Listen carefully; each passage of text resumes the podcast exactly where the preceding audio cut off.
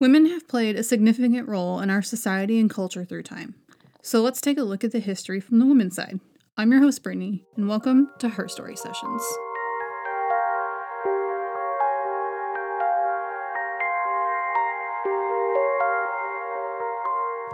We all have a favorite superhero. They embody greatness and justice in a way that we don't see in the real world. We admire their powers and their ability to overcome challenges to defeat the villain time and time again. The growing popularity of Marvel and DC cinematic universes over recent years has put these superhumans more and more into the forefront of entertainment, although only more recently have we started to see more superwomen in the lead role when we go to the movies. I'm happy to see more inclusion of these amazing women, and I know some found it cheesy or even controversial, but I absolutely loved this scene of all the women showing up to the fight to help Spider-Man in Avengers: Endgame. Not saying it was perfect in female representation, but it was a step. Right now, Marvel's Scarlet Witch with the show WandaVision and DC's Wonder Woman with her sequel movie Wonder Woman 1984 are the biggest superwoman names being talked about around me. I absolutely love them both, but honestly knew nothing about Scarlet Witch pre-Avengers movies and still only know the MCU version of her, although I'd like to eventually change that. Wonder Woman, on the other hand, I've known since I was a kid. My first memory of her is in the Justice League cartoon, and today when it comes to the DC universe, her movies are my favorite by far, and I think she's the strongest character in all the other movies she's featured in. She's strong and compassionate and didn't need a tragic backstory to make her want to save others, and is able to see the good in humanity. On the flip side, my other favorite superhero is Raven, also a character I was introduced to in my childhood. I used to watch the original Teen Titans cartoon nearly every night with my brother, and those were good memories for me. Raven was my favorite of the team, and I even made a cosplay of her a few years ago. Her story is much different, with her being a literal half-demon who had to come to terms with the evil power in her, but chose to learn to control it and be a force for good rather than accepting the world-ending destruction that her father had planned for her. But it took a while to get to where these women are within the superhero realm now. So let's have a look back and learn some more about the women within the comics. Time for Her Story Session. The golden age of comics began in 1938 with the introduction of Superman, who became wildly popular. In fact, many of the big-name heroes we know today were created during this time. The first widely known female superhero was Wonder Woman in 1941, although there were a few smaller names before her. The first woman in a comic book was Sheena, Queen of the Jungle, first published in 1938. Sheena was with her father exploring Africa when she was a young girl when her father accidentally drank and died from a magical potion made by a native witch doctor. The witch doctor took her in and raised her. She's able to communicate with animals in the jungle and is proficient with knives, bows, and spears. Portrayed wearing a leopard skin outfit and barefoot, she fought everything from poachers and hostile natives to giants, vampire apes, and serpent gods, among many other things. Her sex appeal is probably a large part of what made her popular. Several TV show and movie adaptations have been created about this character.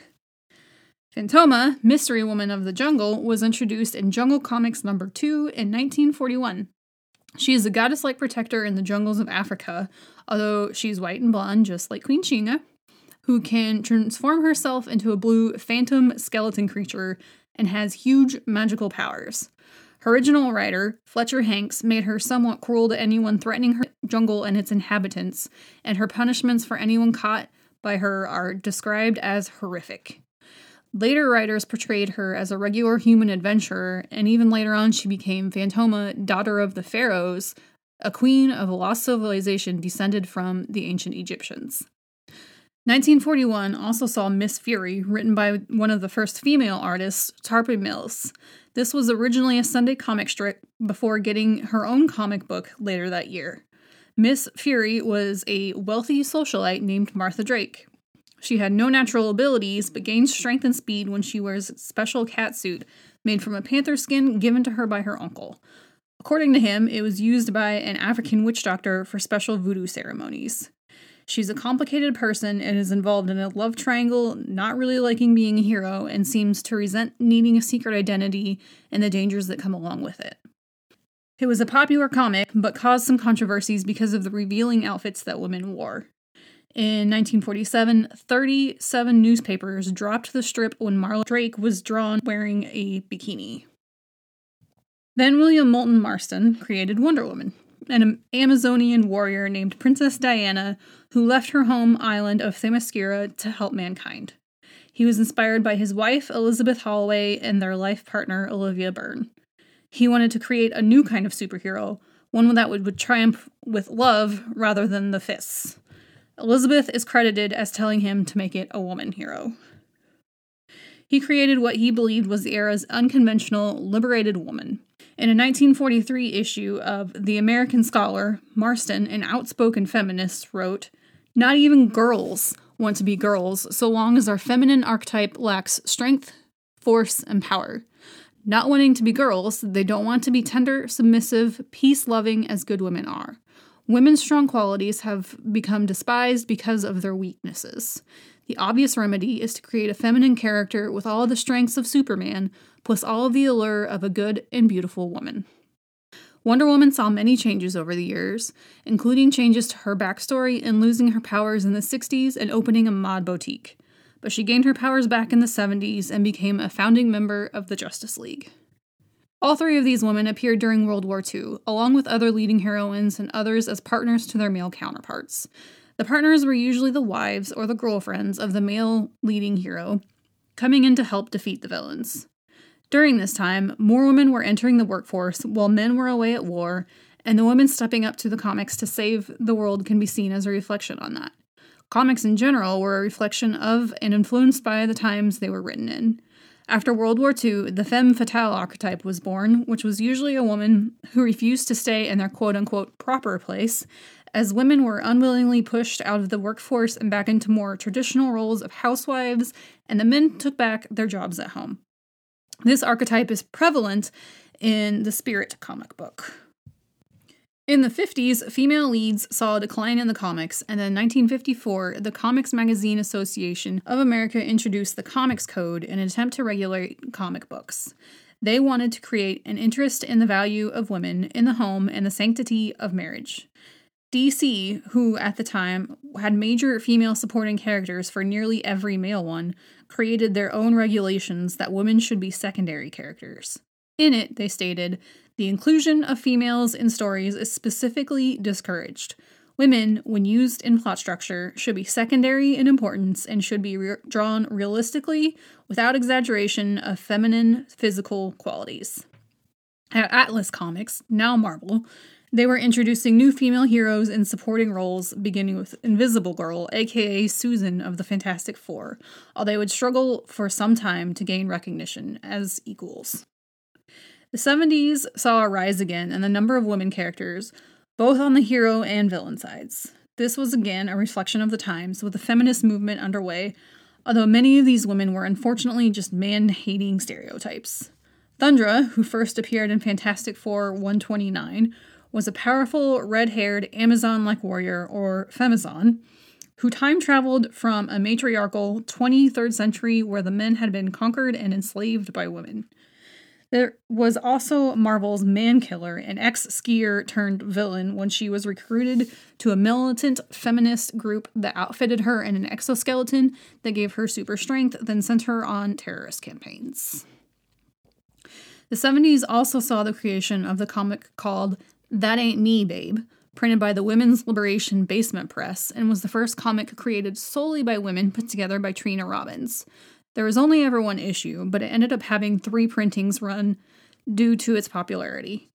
It featured famous female icons such as Wonder Woman, Olivia Oil, Elsie the Cow, Sheena, Queen of the Jungle, Little Lulu, and Mary Marvel, all who were on the front cover. Many of the women that contributed to this all went on to create women's comics, including Robbins.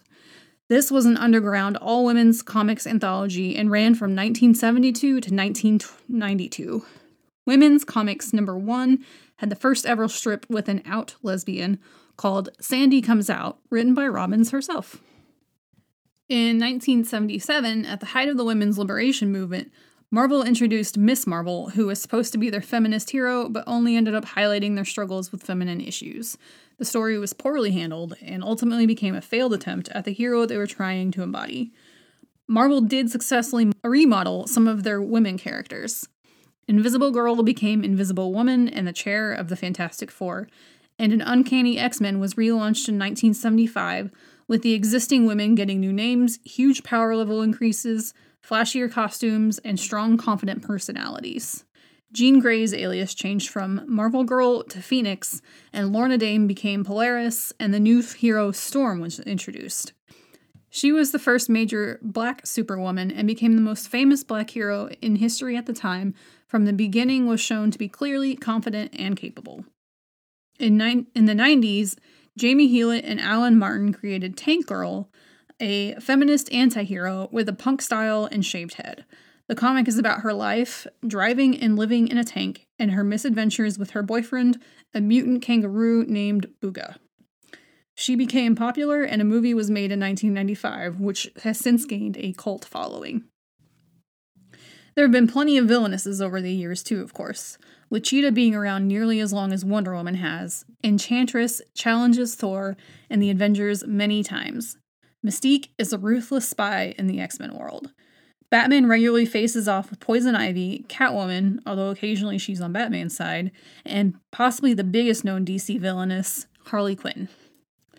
Harley Quinn is the most sexualized characters today that I'm familiar with, especially with those shorts from Suicide Squad, and the scene of all of the men staring at her when she's changing when they're all released from prison.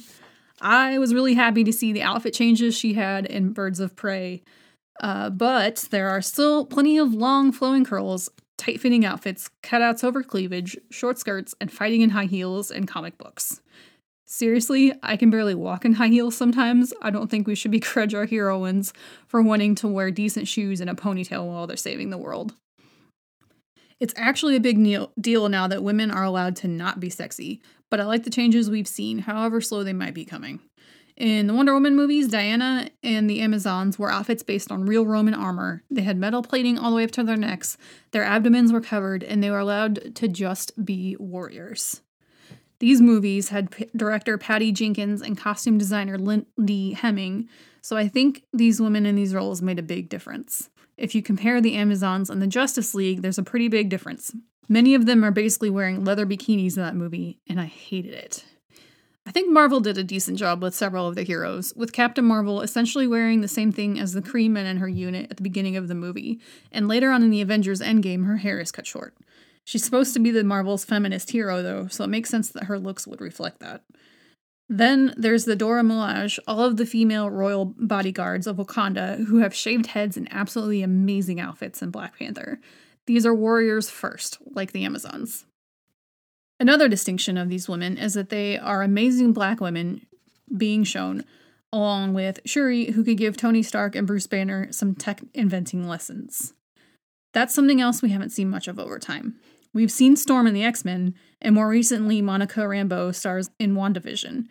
But, Black Panther aside, Black people tend to be shown in the roles of sidekicks and negatively stereotyped when they are shown. I really hope the next Black Panther is a woman, and I think there's several in the universe that could fill those, hopefully, non-heeled shoes very nicely. Latinas are another group that have limited representation. In 1979, DC introduced Beatriz de Costa, aka Fire, a model-turned-undercover agent in Brazil, who was exposed to pyroclastic explosions on one of her missions, which resulted in fire-based superhuman powers. In the late 80s, both DC and Marvel recast several characters as different ethnicities in an attempt to be more diverse, but more original Latina characters didn't appear until the 90s and 2000s.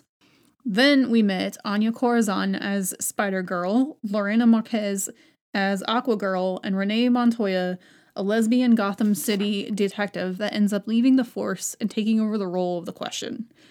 She was most recently shown in the movie Birds of Prey, played by Rosie Perez. The LGBTQ community is recently getting more representation, with either established characters coming out or new ones being introduced.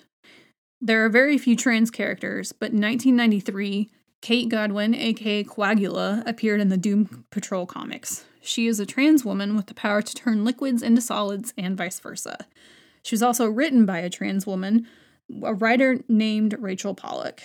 In 2011, DC reinvented Batwoman, made her a lesbian, and promoted her from sidekick to a hero on her own.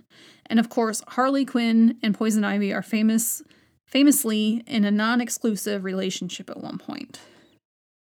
In 2016, Wonder Woman's writer Gregory Rucka confirmed that she is bisexual, although her early comics had plenty of subtext hinting at this. In research, I found there were actually a few gay heroes that were intended to be so by their creators when they were first written, but until recently couldn't really come out and say so. So gay and lesbian superheroes have always been there, we just didn't know as an audience. Another reflection of the times in the comics.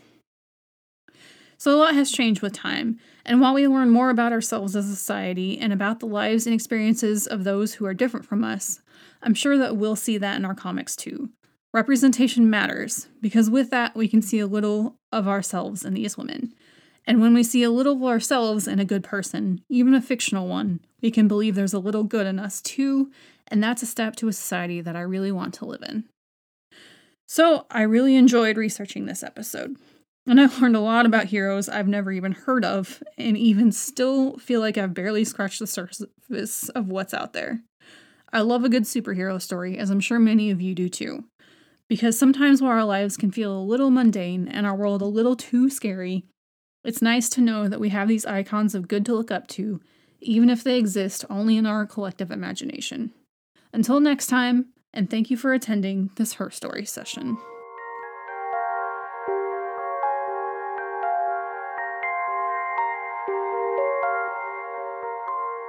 I'd love to hear who your favorite superheroes or villains are. Follow me on Facebook, Instagram, and Twitter at Her Story Session and let me know. While researching, I did come across a Wikipedia list of women comic creators and was happy to see how long it actually was. If you're interested in checking it out, the link is in the episode descriptions.